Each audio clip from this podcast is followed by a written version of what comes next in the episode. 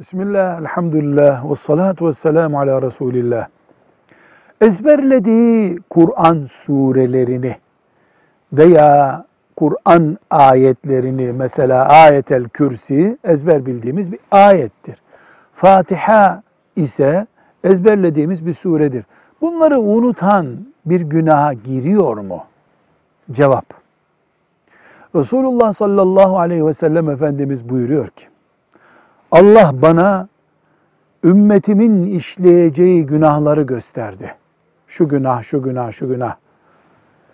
Ezberlediği Kur'an ayetlerinden birisini daha sonra unutanın girdiği günah gibi bir günah görmedim buyuruyor. Demek ki Kur'an'dan çocukken veya başka bir sebeple bir ayeti, değil sure, bir ayeti ezberleyip daha sonra unutmak ağır günahlardan birisidir. Yaşlandığı için, beyinsel bir hastalık geçirdiği için veya bununla benzer bir nedenle unutursa elbette Allah bu tür sıkıntılardan dolayı bir günah yazmıyor. Ama ihmal ettiği için, önemsemediği için Kur'an ayetlerini unutan acilen Kur'an'a sığınmalıdır.